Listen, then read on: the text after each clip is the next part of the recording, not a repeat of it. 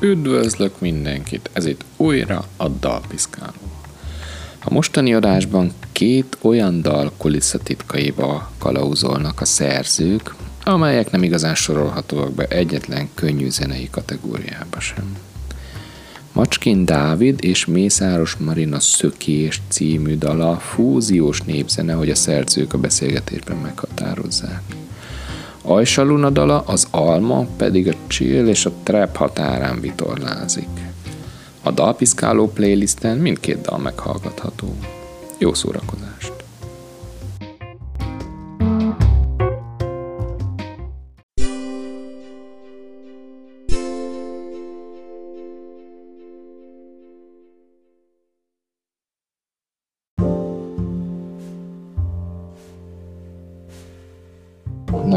Örömmel köszöntöm a mai dalpiszkálóban Mészáros Marinát és Macskin Dávidot, akiket, ha jól hallottam, lehet, hogy ők majd egymás közt máshogy is fognak hívni beceneveken, de ez nem baj, az csak hozzáad a beszélgetéshez. Sziasztok, vagy sziasztok. Igen, ez jó lesz szerintem. Igen, ez határozott beköszönés volt. Aki nem annyira ismeri a munkásságotokat, mint például én próbáltam az Instagramon, meg a Youtube-on visszakeresni, hogy mikkel foglalkoztok eddig, meg mikkel foglalkoztatok. Elmondjátok külön-külön néhány szóban, hogy ha, ha jól értem, mégis van itt most egy klasszikus zenész, Dávid személyében, aki foglalkozik más száz dologgal is, és amennyire az Instagramon láttam, Marina pedig egy ilyen kreatív alkotó személy.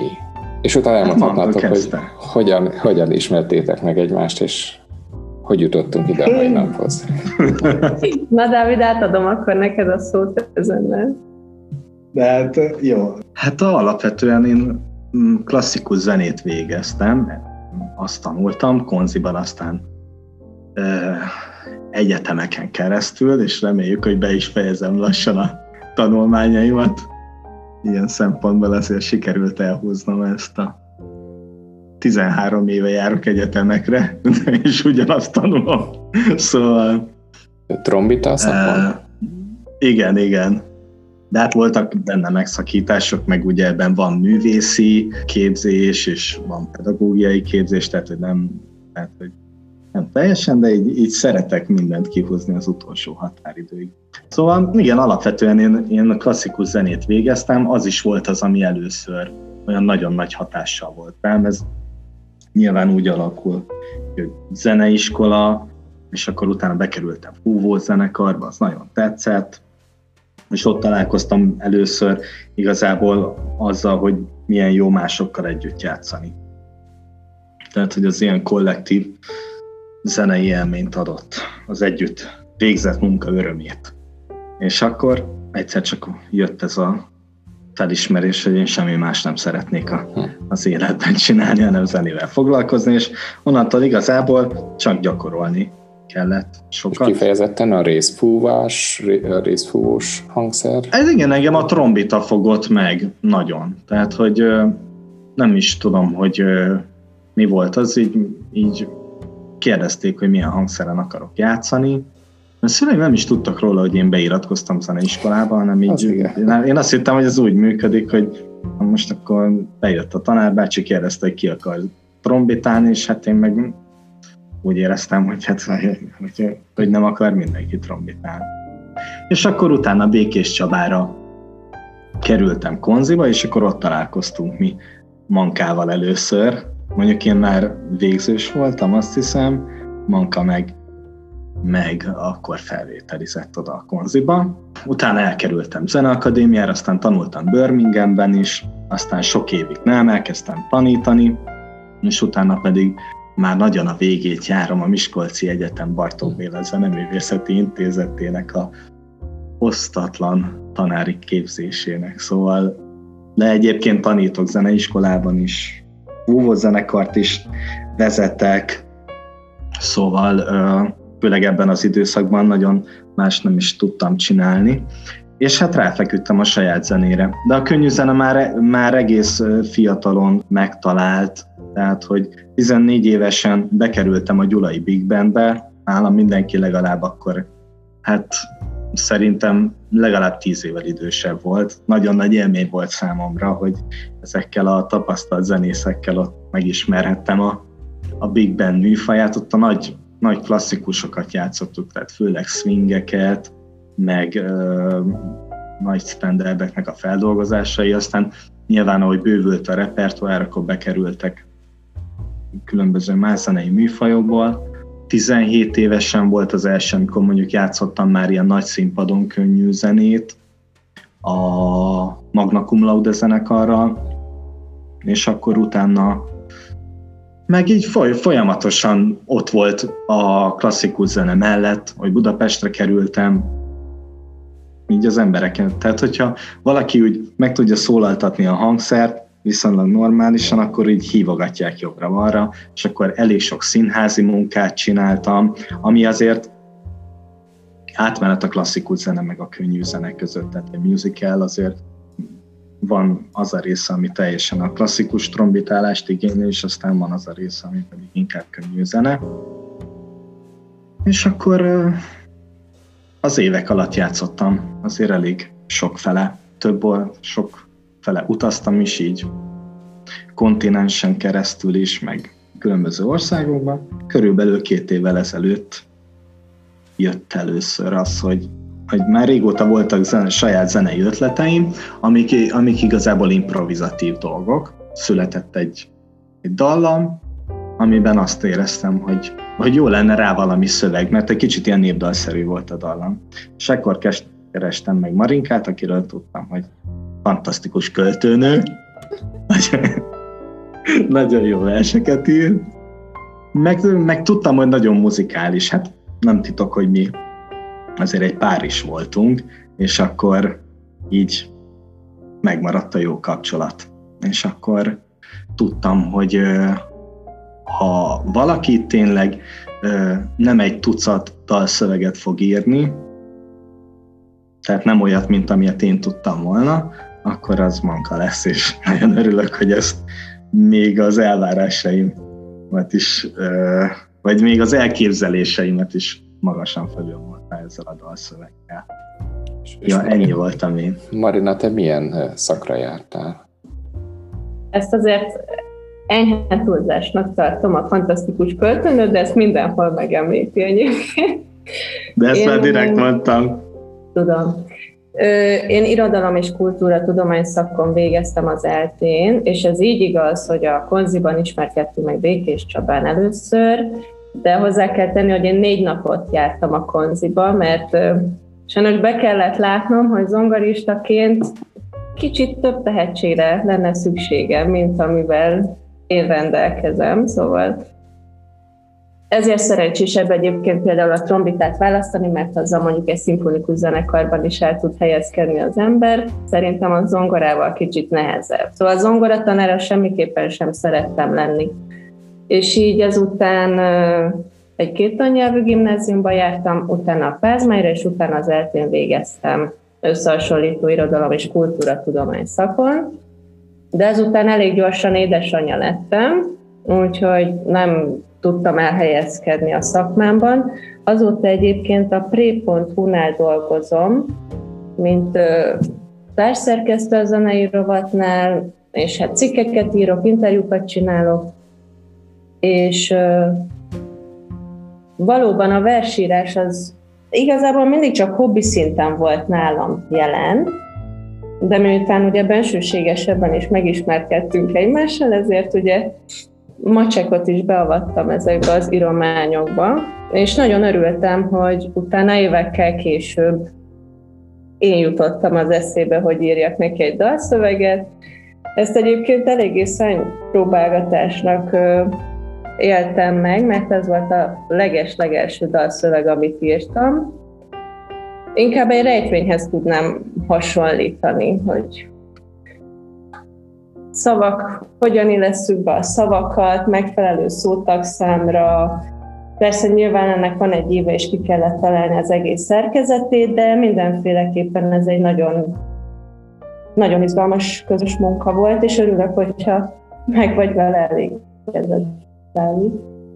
Meg vagyok, hát olyannyira, hogy nem titok az, hogy, hogy már van második szám is, ami... Szül, vagy már nem is jelent?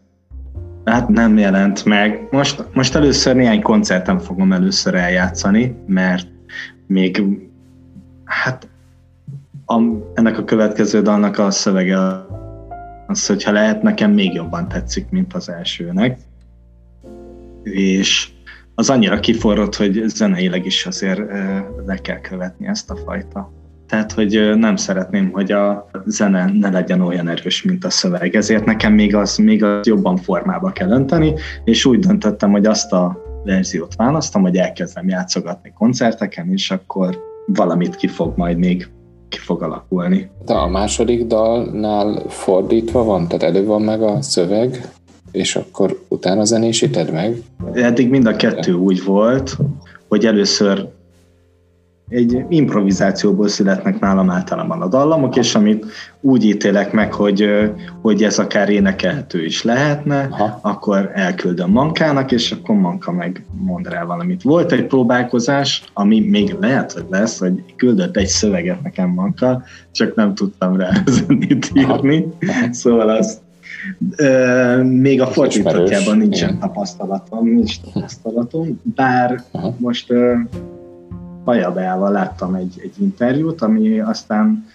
mondott egy-két olyan technikai fogást, ami most lehet, hogy segíteni fogja majd azt is, hogy abból, abból a szövegből legyen egy dal. De hát, hogy folytatjuk a, a közös munkát, és szerintem nagyon szép lesz majd a második közös dal is.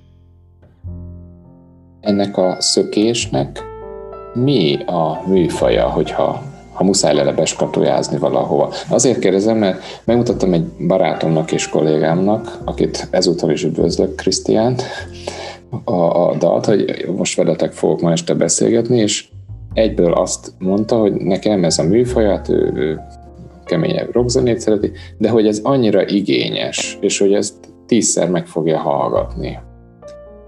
Tehát, hogy, Mát, majd, hogy ez, majd ez, nézzük, hol, Hol fogja meghallgatni? Youtube-on, Youtube-on mutattam. Majd nézzük, nézzük ja. megvan, megvan a tízzel több. Majd nézzük, hogy adja a dislike jelet. Ezt, ezt a balladisztikus hangulatot, ezt, ezt hova lehetne besorolni? Mert az világzenének nem nevezném, népzenének sem. Mm. Ezzel hát... mi is bajban voltunk egyébként, Hát valami Igen. fúziós népzenei motivumokkal. Igen, de nem, tehát, hogy direkt népzenét én nem akartam felhasználni, meg azt a, azt a dolgot sem elsütni, hogy akkor, hogy valami nagyon erős népzenei utalás, mondjuk egy, egy népi hegedűsat játszon egy ellenszólamot az egészben, és egyértelművé tegye, hogy ez, ez ö, alapjába véve, hát én bajban vagyok azzal, hogyha a saját zenémet kell valamit rámondani. Én azt szoktam írni, hát e, ez a legpopulárisabb dal azért az összes között. A többi általában instrumentális, az már meg van fosztva mindenféle népszerűségtől úgy általában Magyarországon. De amúgy ez ilyen improvizatív kortás kamarazene. Tehát, hogy, tehát, hogy ebben, e, ebben is azt akartam a hangzásában, hogy, hogy olyan legyen, mint hogyha összeállnak például, amik, amiket én szívesen hallgatok zenéket, mondjuk egy jazz kvártet, vagy egy klasszikus zenei kvártet, és, és és így hoznak együtt létre zenét. Tehát, hogy ezért kerül bele például a hárfa, tehát, hogy egy abszolút egy, egy, egy, egy kis formáció, és ahol mindenki tud reflektálni a másikra, és így is történtek a felvételek igazából, tehát, hogy mindenki egyénileg vette fel, de abszolút kontaktusban voltunk, hogy akkor ki zeneileg hogy reagál a szövegre, a az én zenei ötleteimre. Nekem igazából annyi volt a fontos, hogy, hogy megtartsam abban a mederben a dalt, ami, amit úgy elképzeltem. hangzásban. És nagyon nehéz műfai besolást is adni, játszanak benne klasszikus zenészek, Timi meg én, Timi a hárfás meg én, de Áron például jazzzenész, Dani a gitáros és improvizatív zené, zenéket játszik, de ott azért ő nagyon tehát hogy ő azért az elektronikus zenei hangzások világából is jön, Ákos a dobos mindent, mindent nagyon jól csinál, egyébként ő is keverte a dalt. Áron, aki gitározott, ő, ő volt a producer egyébként a dalnak, tehát nem, szerintem nagyon szép munkát végzett sok mindenben. És Tóth Dória, az énekesnő, hát őt is Békés Csabáról ismerjük, hát ő is tanult klasszikus zenét is, meg hát ő azért fantasztikus énekesnő, meg hát nagyon-nagyon jó helyeken játszik. És hogy így mindenki igazából a zenekarban, akik ezt most eljátszották, olyan volt, akik több műfajban tevékenykednek, ezért nehéz, e- és szerintem ez érződik rajta, hogy mindenkinek egy kicsit ilyen szerelem projekt volt ez a dal, illetve az, hogy mindenki hozta azt a nagyon széles zenei érdeklődését bele.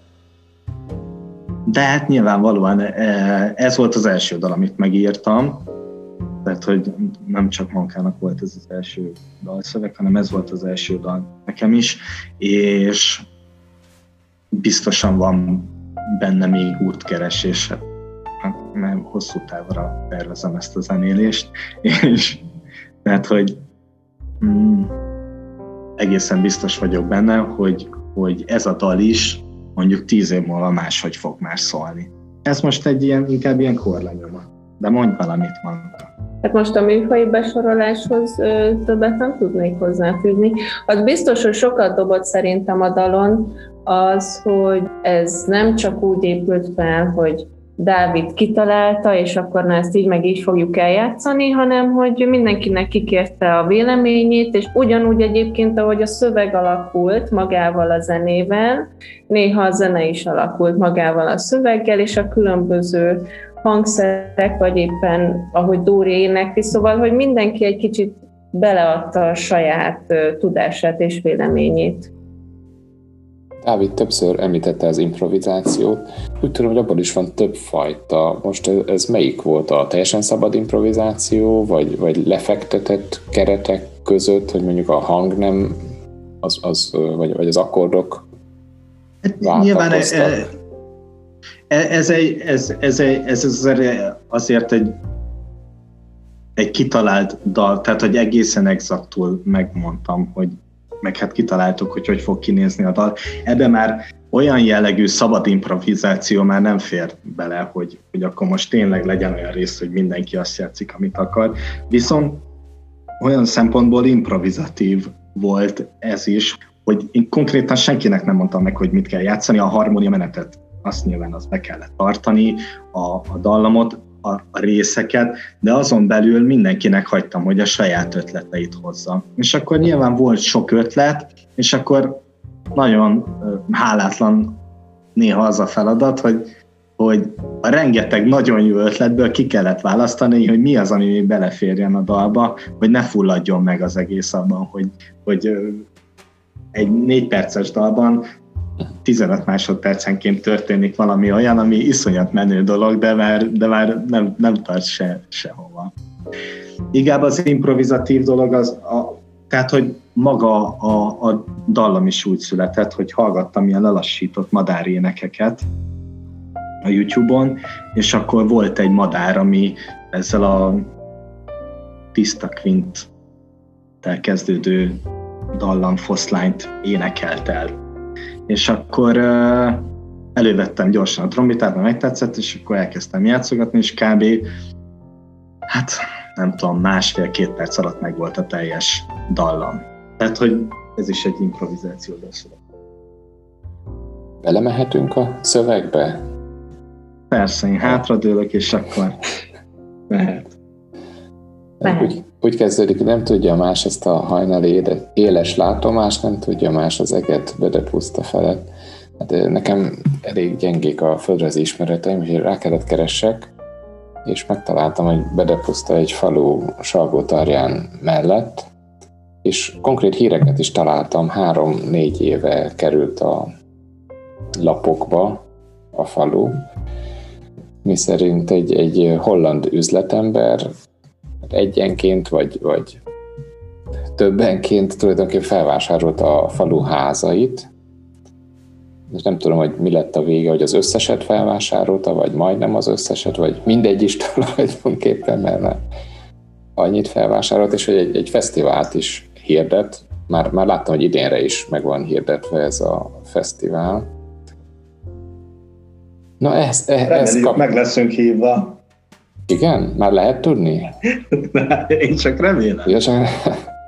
ja, hát várjál, mert akkor ezt le kéne zsíroznom. Hát figyelj, hogyha ekkora izé országimást csináltunk Bedepusztának, akkor és te ráadásul a környéken is laksz, hogyha jól láttam az Instagramon. Ugye? Igen, igen, ez így van. Szóval a történet az az, hogy Belepuszta egy nagyon-nagyon kis település Nógrád megyében, és mi pedig Kisbárkányban lakunk, ami gyakorlatilag egy kilométerre van tőle. És valóban Elroy Tümler kezdte, legalábbis, hm, szóval először egy házat vett be pusztán, ő egyébként igen, egy holland üzletember, ő a, a Sziget Fesztivál jegyeinek az értékesítésével foglalkozik, ugye jelenleg sajnos nem, de korábban ezt csinálta, leginkább holland és belga közönséget toboroz. És szóval az ő eredeti elképzelése az az volt, hogy ő megvesz ott egy házat, és szólt a többi barátjának is, hogy szerinte ők is vehetnének, és hogy ez milyen jó buli lesz majd lejönni nyáron, stb.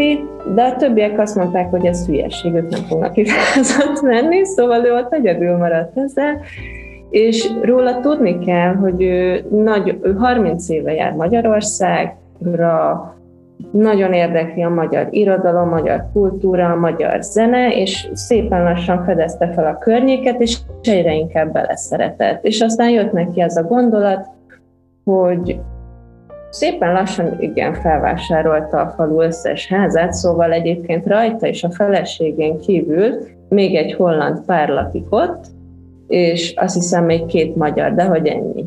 Valóban két évvel ezelőtt kezdte el a, a fesztivál szervezését, ugye tavaly, a tavaly év kimaradt, idén megint megszervezi augusztusban, egyébként ki is lehet venni a, a falut, szóval szokták csapatépítésre használni. És ez a falu, ugye ő azért benne van a fesztivál körökben, ő mindenképpen mást akart, mint mondjuk a Sziget Fesztivál, ő valami intim, bensőséges, ami, ami bevonja a magyar kultúrát is, a magyar borokat. Ez volt, ez volt az elképzelése, és ő egy nagyon jó barátja az én, hát hamarosan férjemnek, és ő mutatta meg neki Nógrád megyének ezt a, ezt a régióját, és ő pedig akkor éppen eladó volt egy ház Kisbárkányban, és azt vásárolta meg. Hát szerintem már öt éve lassan egyébként. És ö, eredetileg ő is csak vikendháznak szánta ezt az egészet, de aztán, ahogy egyre többet mentünk oda, rájöttünk, hogy egyébként ez egy varázslatos hely, és sokkal sok szempontból sokkal izgalmasabb, mint mondjuk Budapesten élni, úgyhogy most már a kislányunkkal igazából a főrezidenciánkat oda helyeztük, és néha-néha jövünk Budapestre is, de elsősorban ott vagyunk. Akkor jól értettem a tudósításokat, hogy tulajdonképp a falunak jót tett ez a felvásárlás, mert én jártam sok ilyen kicsi faluban, ahol hát csak pusztultak a házak, nem volt mm. se munkalehetőség, semmi.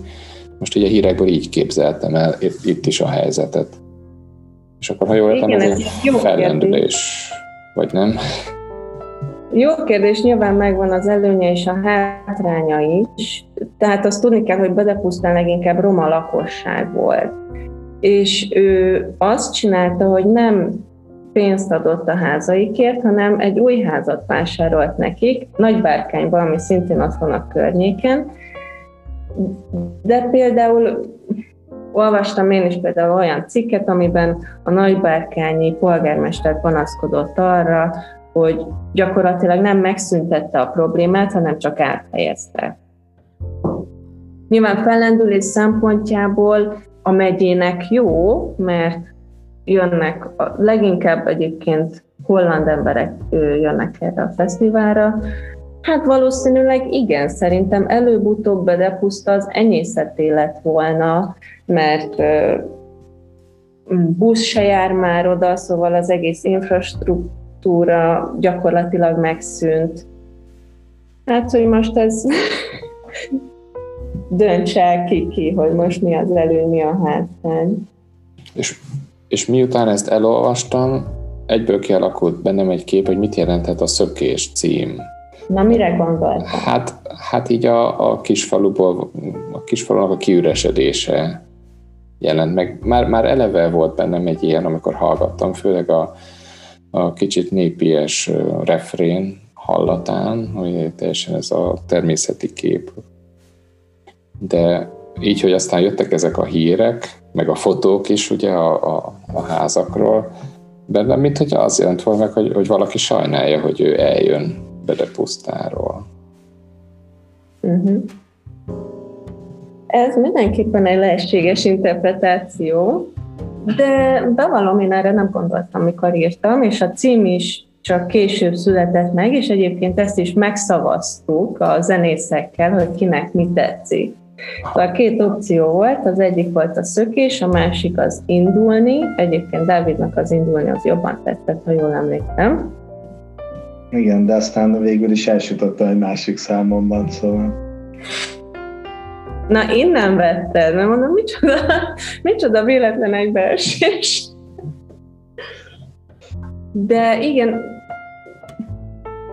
azokat a verseket tartom egyébként jónak, ami, ami egy kicsit mindenkinek mást jelent. Szóval, hogy nincsen egy, egy exakt megfejtése az egésznek, és ez a szöveg is egyébként szimbólumokra épül, szóval ki hogyan értelmezi. Egyébként én Bedepusztát akkor csak mint helyszínt szerettem volna bevonni az egész szövegbe, és egyébként a szöveg magja, meg gyakorlatilag egy párkapcsolat, az emberi kapcsolatok bizonytalansága.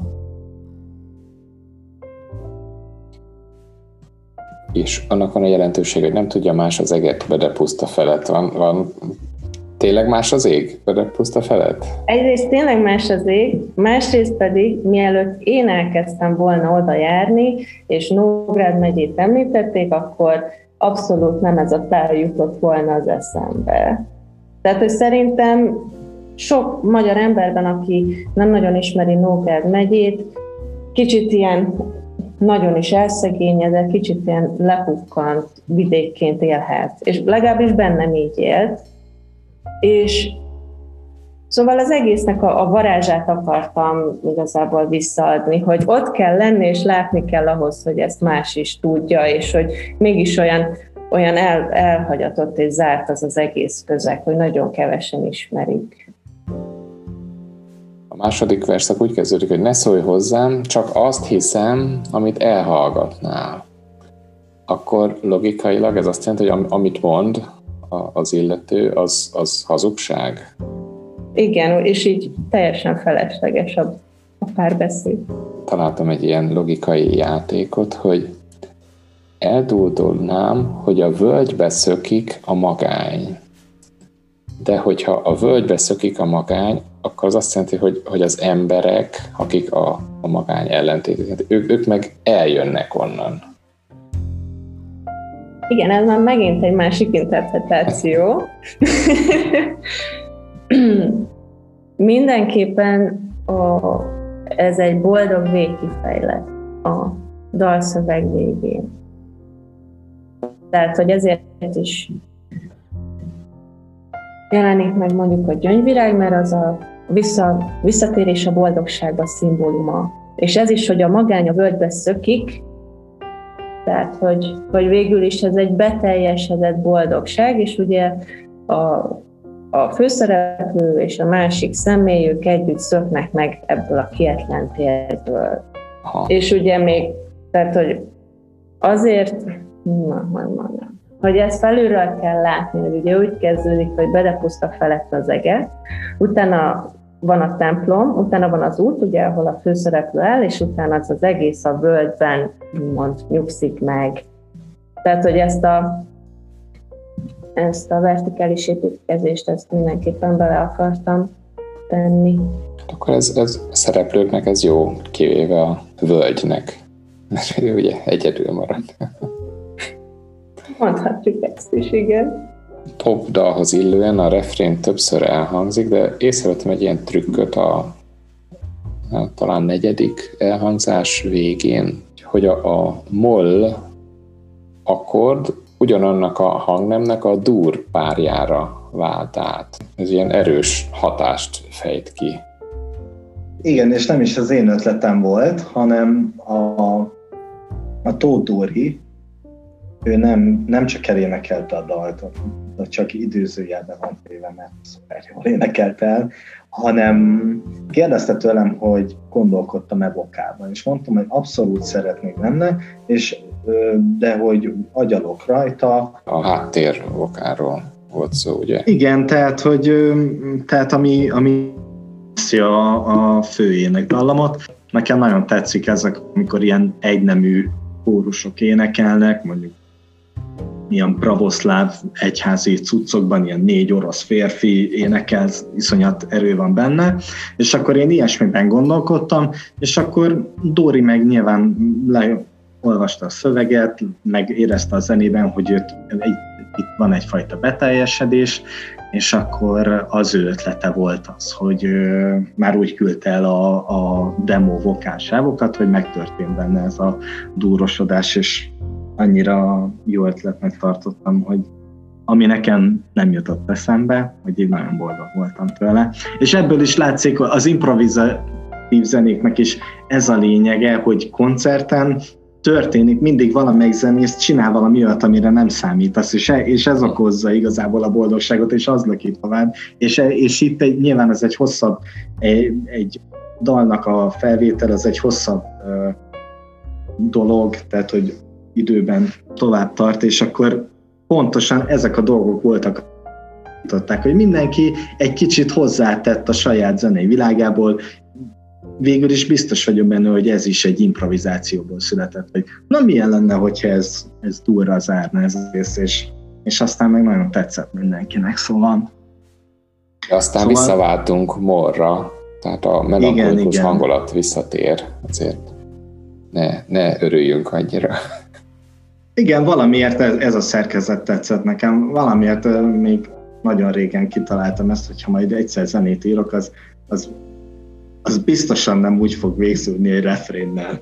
És akkor, de azóta ez már a többi dalomban ez már teljesen izé, megdőlt ez a, ez a önmagam elé állított dolog. De, de ebben viszont betartottuk, meg én azt gondolom, hogy nagyon uh, szép ott a végén is az, hogy gyakorlatilag csak egy kórus szól, szinte a a dolog, és szerintem nagyon jó tett dalnak, meg így kerek nekem. Van egy, van egy olyan íve, amit egyébként ami egyébként különlegesé teszi szerintem a dalt, hogy nem az van, hogy a végén végtelenségig ismétlődik egy refrén, hanem ott is történnek még olyan zenei fogások, ami talán nem annyira jellemzőek a könnyű zenei műfajokra. Ezeket például még klasszikus zenében nagyon sokat variált az ember, és akkor nyilvánvalóan ezek azok a hatások, amik onnan jönnek. És hát a szöveg sem commerce, a vége sem. Elmondanám neked a kikövezett éveket. Ez a kép, hogy kikövezett évek, ez mit jelent? Hát számomra azt jelent, az elkövetkezendő éveket jelenti, ami gyakorlatilag magát a jövő, amit ugye mi ketten megélhetnénk. De mi a te interpretációd? Most már érdekel. Hát bennem a kikövezet az az úthoz kapcsolódik, és ebben az uh-huh. egész van egy ilyen úton menés el a völgyből. Uh-huh Én meg pont a, a, a múltra gondoltam, hogy a, a kikövezett években, hm. hogy visszanéznek a völgy széléről.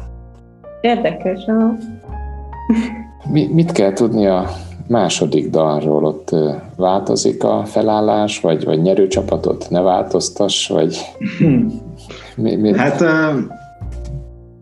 az az igazság, hogy még az annyira kezdeti stádiumban van, hogy most még úgy fog megszólalni, hogy én fogom egy száz zongorával kísérni koncerteken magamat, mert mondom, még, még nincs teljesen meg a fejemben, hogy hogy szeretném megcsinálni, de egy szuper énekes nő már szóban rábólintott, hogy ő fogja énekelni, ezt most nem Dóri fogja énekelni, mert ehhez viszont kifejezetten népzenében járatos énekesnőt akartunk, és akkor, hogy akartam, Manka is örült neki, és akkor, hát most nem mondom a nevét, mert még nincsen izé kőtáblába vésve, hogy ő lesz, de nagyon jó barátom, és, és mondta, hogy és ráadásul nagyon ismert énekesnő, és, és mondta, hogy neki nagyon tetszett a szöveg és a dallam is, hogy majd ő szeretné ezt elénekelni. Szóval igazából a nyáron fog szerintem kialakulni, hogy milyen lesz a dal. Ahány tőségem, akkor eljátszom, hát a közönségnek ott be kell érnie az én ének hangommal, és akkor utána pedig felvételeken azért nem szeretnék én énekelni, mert iszonyatosan maximalista vagyok. Hát a trombitát is felvenni az ilyen iszonyat dolog nekem, kényszenvedés, hogy hogyha a leg, leges, legkisebb valami van benne, kis kosz, akkor, akkor én azt a tragédiának élem meg. És ez egy szörnyű, szörnyű dolog. Tehát általában ezzel szerintem nagyon sok zenész van. Azt hiszem az én ének hangom, meg az én éneklésem, az, az talán élőben hogyha én is ott vagyok, és fizikai, fizikailag is tapasztalják az emberek, hogy együtt vagyunk, akkor úgy nyújthat valamiféle esztétikai élmény felvételről. Nem, nem vagyok benne biztos, hogy, hogy mindenki kíváncsi lenne. Bár tavaly Békés Csabán játszottuk a dalt, és akkor nekem kellett elénekelni. Nagyon pozitív visszajelzések kaptam. Bár volt olyan is, aki hallókészülékkel mondta, hogy nagyon jól énekeltem, tehát, de volt olyan is, aki nem. Hát meg mit mondanának macsek, már ne haragudj. Dávid, hát ez, ez most nagyon nem jött össze, vagy mi? De, de hát érted, ha már méltatják, az már, az már a, jó, nem vettem olyan bátorításnak, hogy énekes karrierbe kezdjek, de hogy azt gondolom, hogy van van az a fajta közeg, ahol működhet úgy is, hogy én eléneklem a dal. De azt gondolom, hogy, hogy egy felvételre, ami, ami igazán a, ami mégis is arra van, hogy az emberek megismerkedjenek a zenénkkel, azt jobb profikra bízni az éneklést. Marina, neked nem, vagy mennyire tudsz távolságot tartani, hogy a szövegedet valaki más énekli? Ugye át, átadod Ezzel neki nekem abszolút semmi problémám nincs, sőt, mikor először felénekelte Dóri és elküldte nekünk, akkor én teljesen el voltam ámolva, hogy mert, mert előtte ugye Macsek énekelte, szóval végképp Ez is biztos jó volt. Szóval ezzel abszolút nincsen problémám. Azt hozzá kell tenni, hogy a szökésdal szövegével én nagyon sokat dolgoztam, tehát azt hiszem hetek teltek el. Ha... Jó, persze, nyilván egy három hónapos babával voltam akkor otthon, de az tényleg az egy nagy munka volt. Ö, még a másik dal ötletét, mikor átküldte Dávid, akkor körülbelül fél óra alatt megszületett ez az egész. Szóval nem, valahogy így jobban rá voltam kapcsolódva, és talán ez a, magán a szövegen is érződik. Szóval, ahogy Macsek is említette, nekem is bevallom a második, az, az nagyobb.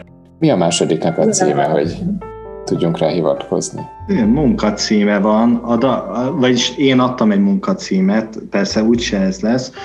Voltam az ősszel az őrségben, és kirándultunk ott a barátnőmmel, és nagyon nagy hatással volt rám az az egész táj, meg minden, és akkor annak a hangulatából született a dallam.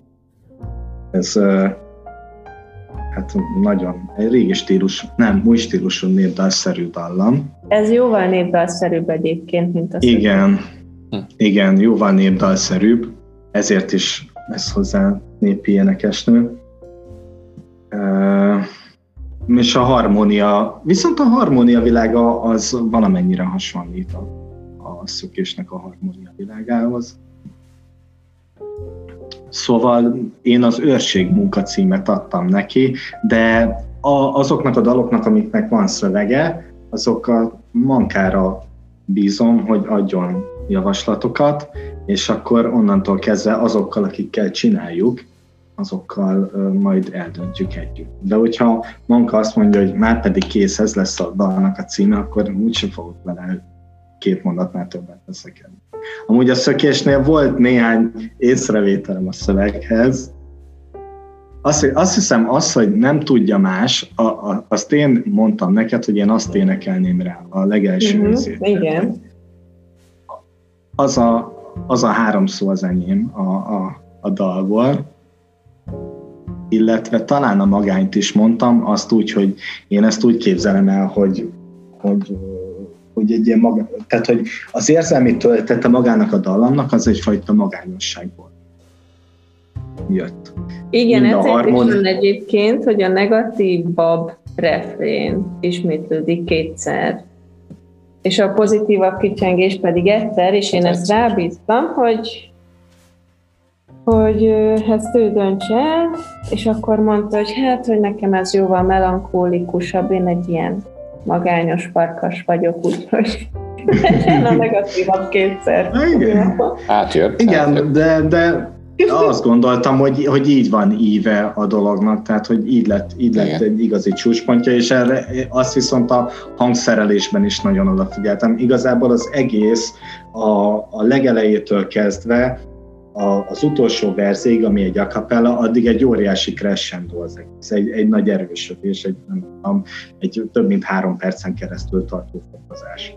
Mindent, mindent ennek vetettünk alá, hogy, vagyis nem, tehát hogy minden eszköz ezt szolgálja, egyre több hangszer jelenik meg, aztán megjelenik a trombita, van egy kis intro a legelején, egy ilyen kis népdalszerű dolog. Az gyakorlatilag majdnem teljesen az, amit a madár csicserget, csak egy kicsit átvariáltam, és akkor onnantól kezdve elindul egyfajta erősödés, és ugye egy azért célom volt vele, hogy egyfajta katartikus élmény élményt okozzon. És hogyha szerintem valaki jó minőségben tudja hallgatni a dalt, akkor, akkor hallja benne azokat a finomságokat, amik tényleg hozzátesznek. Mind a ritmikájában, a dobok, amit csinálnak, mind a trombitának, aztán amikor kicsit alárendeltebb szerepbe megy, de ott egy, ott egy virtuózabb, legényesszerű dolgot, vagy nem tudom, mit játszom.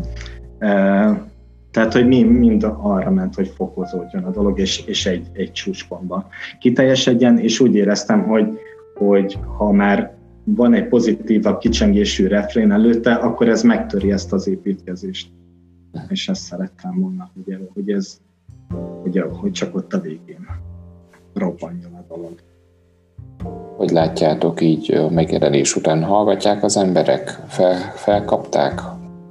Mik a visszajelzések? Hát és most pont megnéztem, hogy azt hiszem 2400 valamennyi megtekintésnél jár a YouTube-on, ami azt gondolom, hogy, hogy nem egy rossz szám, úgyhogy egy, egy ismeretlen produkció. Mert én eddig ugye végül is mindig másoknak az elejét játszottam, ez az első. Illetve nagyon-nagyon sok visszajelzést kaptam. Azon is meglepődtem, hogy elég sok megosztás volt egyébként a Facebookon. Aztán hát azért a lájkok és diszlájkok aránya is azért, azért egész jó. Persze fel vagyunk háborodva a két diszlájkolon, de van 53 like, tehát hogy azért nem tudom, lehet, hogy 27-szer vagy 26 és félszeresen jobban tetszik az embereknek, mint hogy ebből ki lehet indulni. Én nagyon sok támogató mondatot kaptam, volt olyan, aki meg is könnyezte a dalt, bár ez már nyáron is megtörtént az élő koncerteken, hiába énekel. Volt, volt könnyezés, abszolút pozitívak a, mm, az, amik visszajöttek hozzám. Voltak kritikák is, de mindegyik építő jellegű, tehát hogy olyan, hogy, hogy tanácsok, hogy mit, mit lenne érdemes, de én meg szeretném a saját utamat járni zeneileg. Nyilván ezek a tanácsok beépülnek, de, de szeretném én elkövetni azokat a hibákat, amiket el kell követni, és szeretném én aztán azokat a jó döntéseket is meghozni, ami által pedig egy dal akár a közönség számára is sokat tud jelenteni. Hát nem tudom, Manka, hogy hozzád mit jutottak vissza, milyen visszhangok. Abszolút pozitív egyébként. De a szöveget azt mindenki nagyon dicséri. Igen, ma, ma, Közvetlen környezetedben hallották, tehát hogy nem mondták, hogy miért húztad be, bedepoztál, tehát nem, nem volt egy ilyen, ilyen nyilvánosságra kerülési félsz bennük? Hát Elroy, amikor, mert ő is meghallgatta, neki ez nagyon tetszett egyébként. Ö, más, hogy őszinte legyek, ugye ebben a falusi közösségben nem is vagyok biztos abban, hogy ez eljuthatott egyébként hozzájuk, szóval tőlük nem hallottam semmit. Erről részéről ez nagyon pozitív volt, de szerintem azért Dávidon keresztül jutott el ez több emberhez, vagy a többi zenészen keresztül. Igen. Hát az nyilvánvalóan egy, még egy visszacsatolás, hogy azért most már néhány zenei ö, magazin, ilyen online magazin is megosztotta. Tehát, mm-hmm. hogy ö, bekerült lejátszási listákra, Igen, ami szerintem, a, ami azt hiszem, hogy abszolút annak a jele, hogy, hogy, hogy jó az az út, amit járunk. És hogy bízom benne, hogy a többi zenénk is, a közösek is, illetve hát nyilván a sajátom is így fog majd járni. Nyilván nekem, mint hivatásos zenésznek fontos a szakma felőli ilyen visszacsatolások, és azok is pozitívak voltak. Akik meg nem onnan vannak, most nagyon sokan tényleg írtak úgy, hogy nem is igazán ismerem őket, hogy mennyire sokat jelentett ez a dal, meg hogy ők nem is gondolták, hogy ilyen hogy a, hogy a popzenében van, lehet különleges dolgot még csinálni, a, és ami igazából szerintem tök szomorú, mert most nem az, hogy annyira dicsérjem ezt a dal, de hát, hogy tényleg már, már nagyon sok minden csak ilyen üzleti. Tehát sok popdal üzleti érdekek mentén születik meg. És minket ezzel senki nem vádolhat, mert deficites a dal De de jó lesz. Talán majd jövőre vissza. Igen, egyébként folyamatosan, tehát hogy ilyen hullámokban kapja fel a közönség, nagyon érdekes módon, mert így kb. egy nap alatt eljutott ezer megtekintésig, és akkor így kb. naponta ilyen tízzel lett több, és aztán megint ugrott, vagy majdnem ezret. Tehát, hogy ilyen, ez kiszámíthatatlan, hogy, hogy ezek az algoritmusok hogy hozzák fel az embereknek, a kommentek alatt a pozitívak, jók a, tehát, hogy jók, jók a visszajelzések. Hát így maradjon. Én megkaptam a válaszokat a kérdéseimre, úgyhogy nagyon köszönöm, hogy szántatok időt így késő éjjel. Szépen köszönjük! Köszönöm, hogy elmeséltétek mindezt, és sok sikert a második dalhoz is. Meg a Köszönjük szépen, reméljük, hogy a, az ősszel, meg az ősszel már szerintem elkezdünk majd rajta dolgozni, addig kikristályosodik. Mégis milyen irány lesz, és hogyha tetszeni fog az is, akkor szerintem jó lenne beszélni majd arról Ó, az nagyon jó lenne, köszi szépen. Akkor hát, figyelni hát, fogom. Köszönjük. Akkor minden jót kívánok nektek, és Viszont sziasztok! Sziasztok, ciao.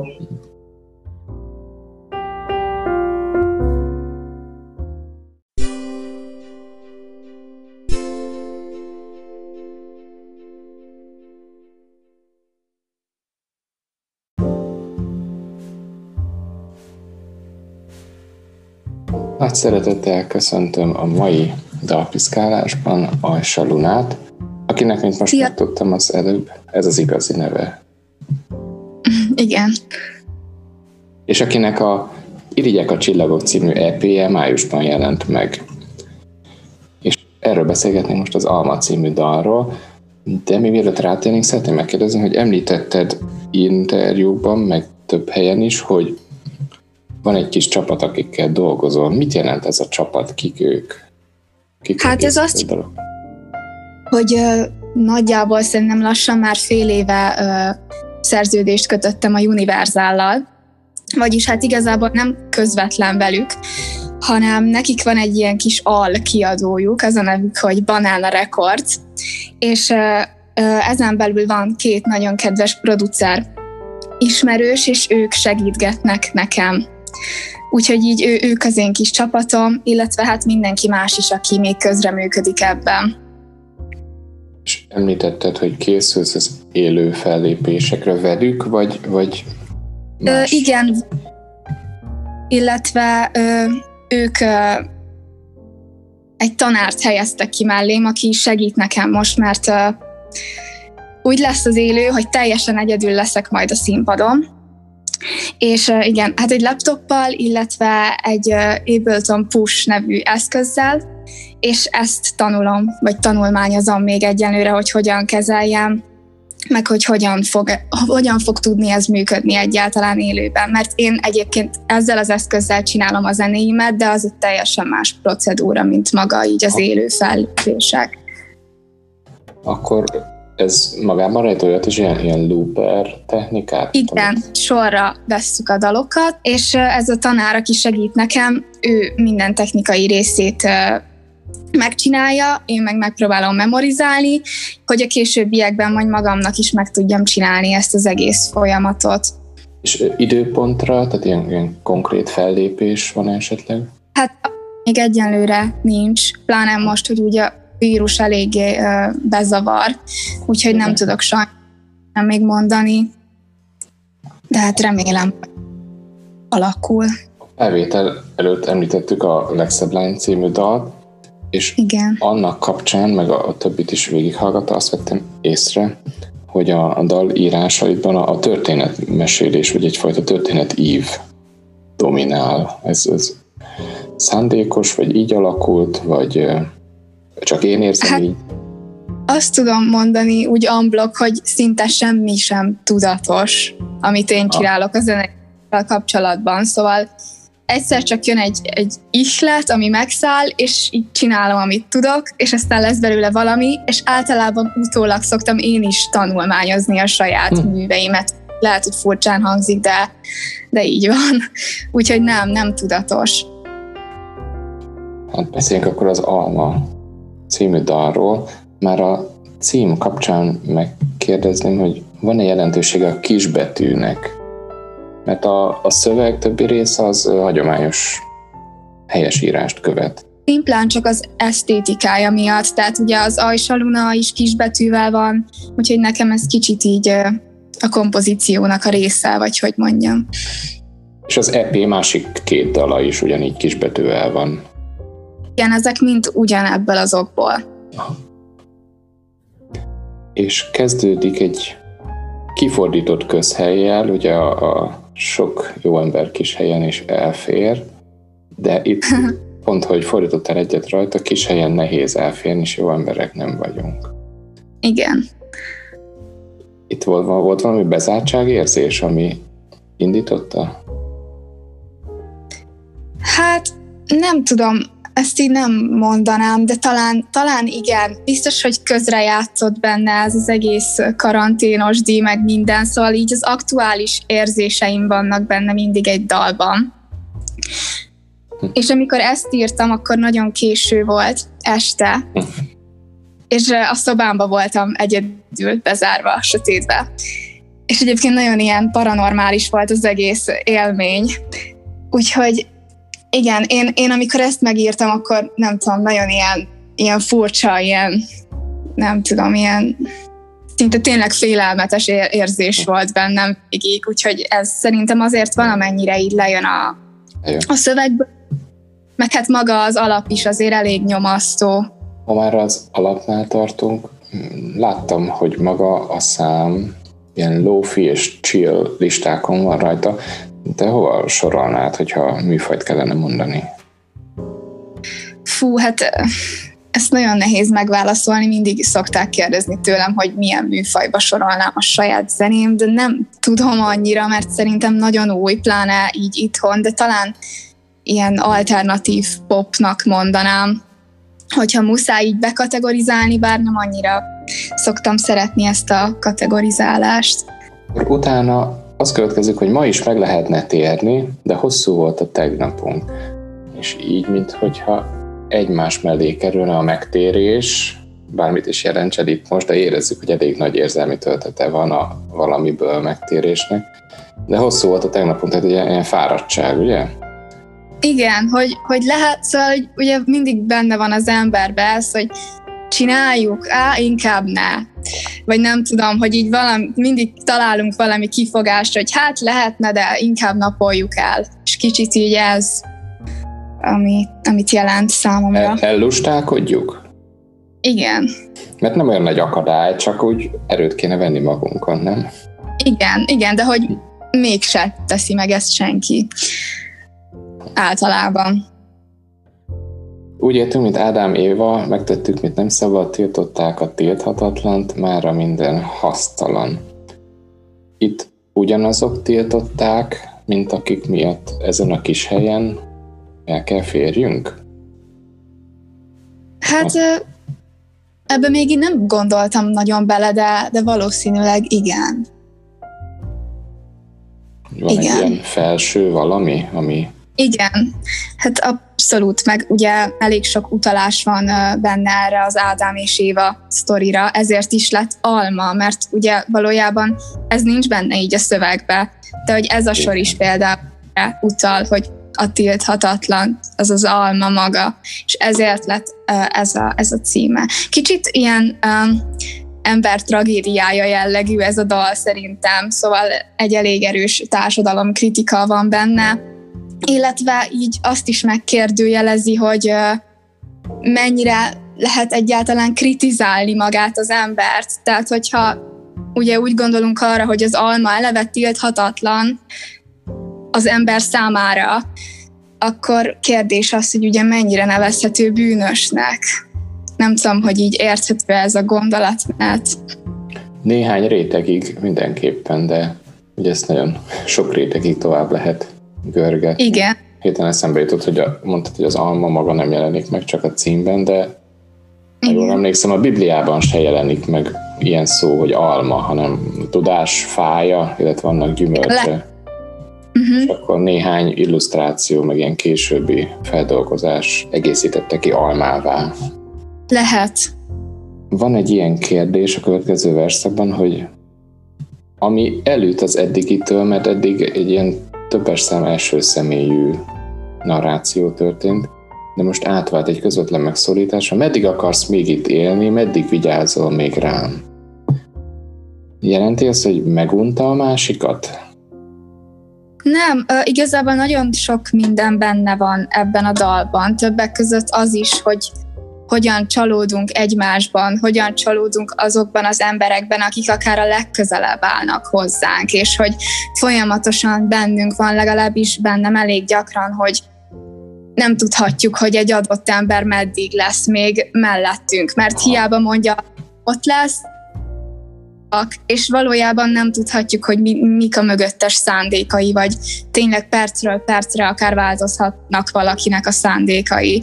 És hogy ez amúgy egy ijesztő dolog. Ugye ezt kérdezi meg itt a dalban a személy, hogy, hogy meddig akarsz még itt élni. Számomra a folytatás még félelmetesebb. És lehet, hogy ezt még több magyarázatot kíván, hogy ha itt vagy, nincs is mitől félni. De érdekes módon, nem tudom pontosan kirakta ki a YouTube-ra a szöveget, de ez a félmondat, hogy ha itt vagy, nincs is mitől félni, ez idézőjelben van, tehát valakit idézünk. És itt bezárul az idézőjel, és utána folytatódik, hogy de elbújnék a szomszédnál. Hogy elírás volt itt, vagy, vagy itt tényleg történik egy szemlélőváltás?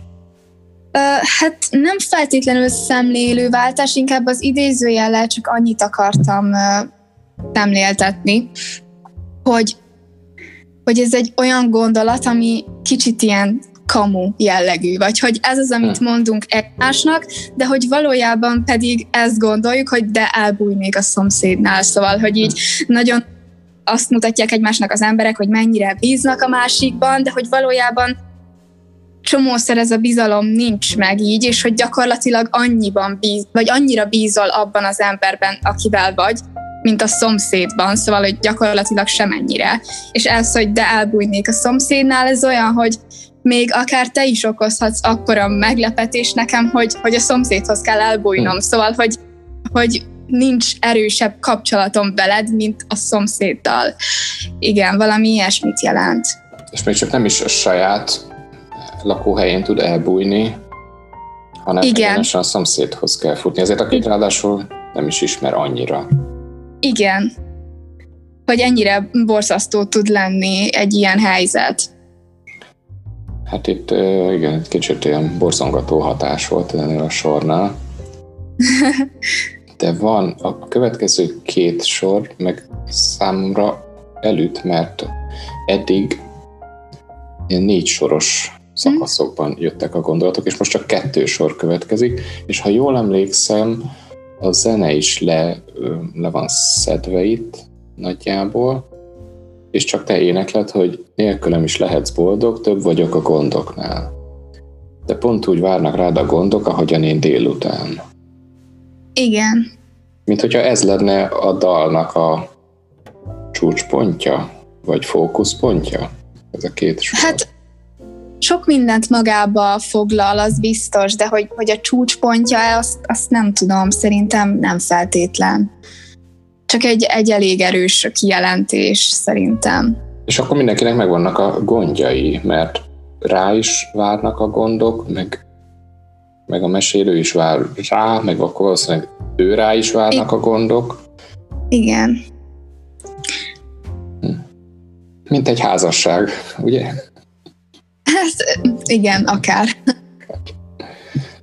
Bár nem kell azért ennyire messze menni szerintem, elég bármilyen mély kapcsolatot felhozni lehet, barátság is. A kettősség is eléggé megjelenik benne, hogy a mélység, de hogy közben mégiscsak felszínes az egész valahol, és hogy amúgy milyen, nem tudom, kicsi, vagy hogy tehát nehéz megszabni, hogy hol van így a határa ezeknek a dolgoknak.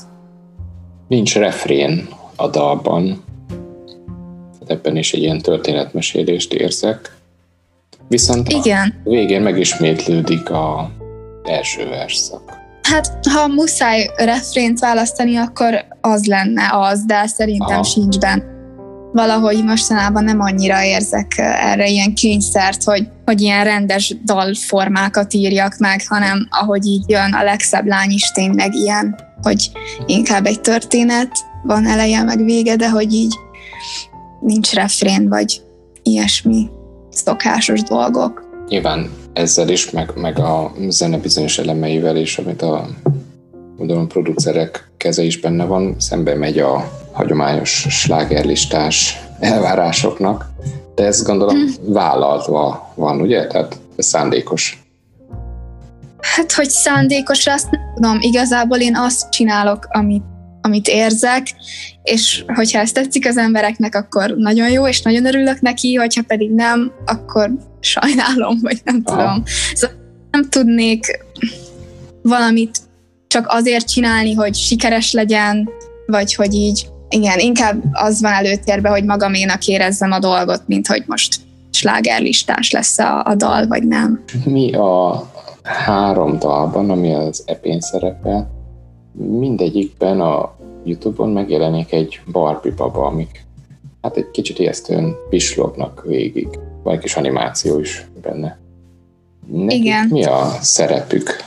Igazából túl nagy szerepük nincsen, annyit el kell, hogy áruljak, hogy elég sokat bajlódtam ezzel a vizuál dologgal, mert sokáig nem találtunk megfelelő embert, aki így el hm. tudta volna teljesíteni, amiket szerettem volna, úgyhogy kicsit így alábbadtam már így a, az elképzeléseimből a végére, hogy azért valamennyire meg tudjon mégis valósulni, amit akarok, vagy legyen legalább vállalható számomra, ami ott van. Ha. Az alapkoncepció az, az volt, hogy ugye három különböző Barbie, és hogy a legszebb lányban is megjelent valahol ez a dolog, ez a parókás jellegű történet, hogy, hogy ugye engem ábrázol ez az egész, de közben meg mégsem. Szóval, hogy valahol egy szerep ez a dolog, és ez, ez a paróka része, de hogy közben meg én vagyok az. Illetve nagyon sokszor megkaptam már így gyerekkoromban is, meg mostanában is, hogy úgy nézek ki, mint egy Barbie.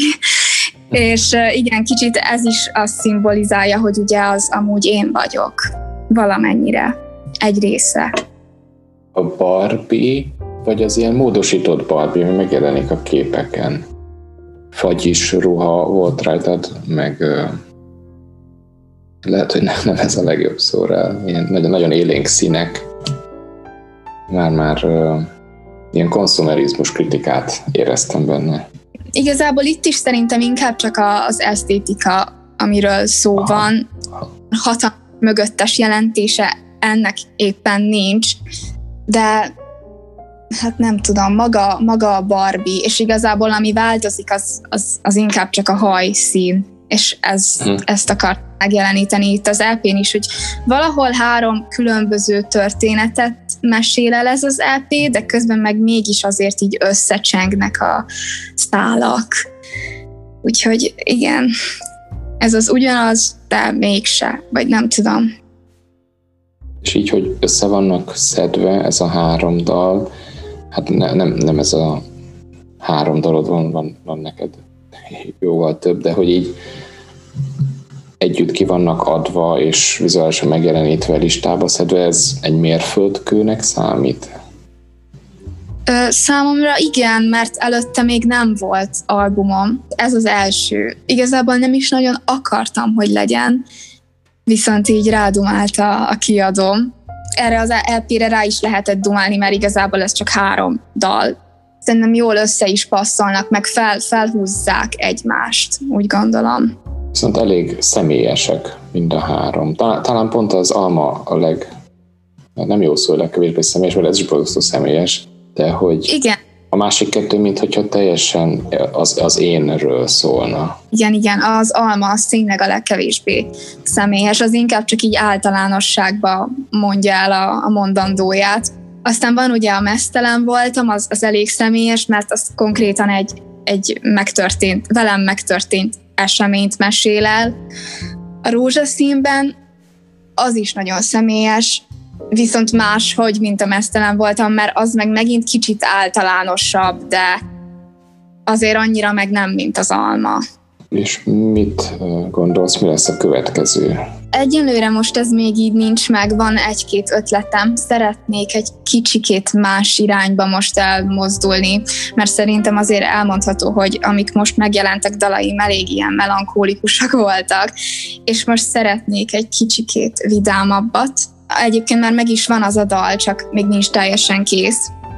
Úgyhogy igen, az egy kicsit ilyen, ilyen szerelmesebb, aranyosabb dalocska, de azért természetesen ugyanaz a stílus, mint amit eddig is hoztam, szóval nem fog semmi sem megváltozni, csak szerintem jó, ha kicsit így újítok néha a dolgokon. Akkor az már csak egy dal lesz, ugye? Most egyelőre igen, hát egyelőre. hát nekem alapból ez volt a tervem, hogy csak szingölöket szeretnék Aha. kiadni. Úgyhogy szerintem most tartani fogom magam ehhez, aztán lehet, hogy menet közben változni fog a terv, ezt még így nem tudom, de egyelőre így áll a dolog.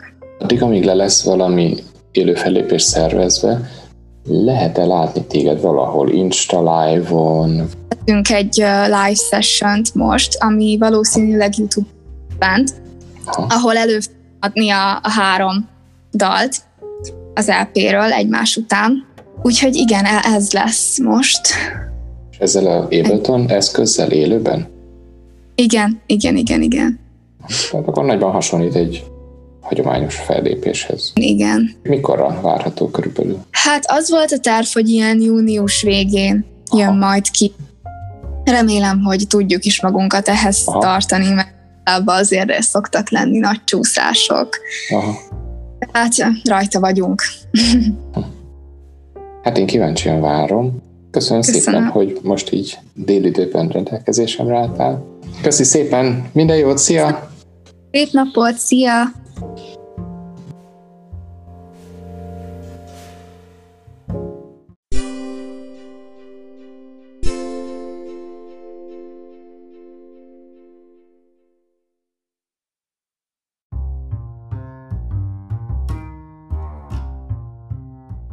Ez volt már a Dalpiszkáló, kövessetek Instagramon, hallgassátok a Dalpiszkáló playlistet Spotify-on, és várlak titeket legközelebb is.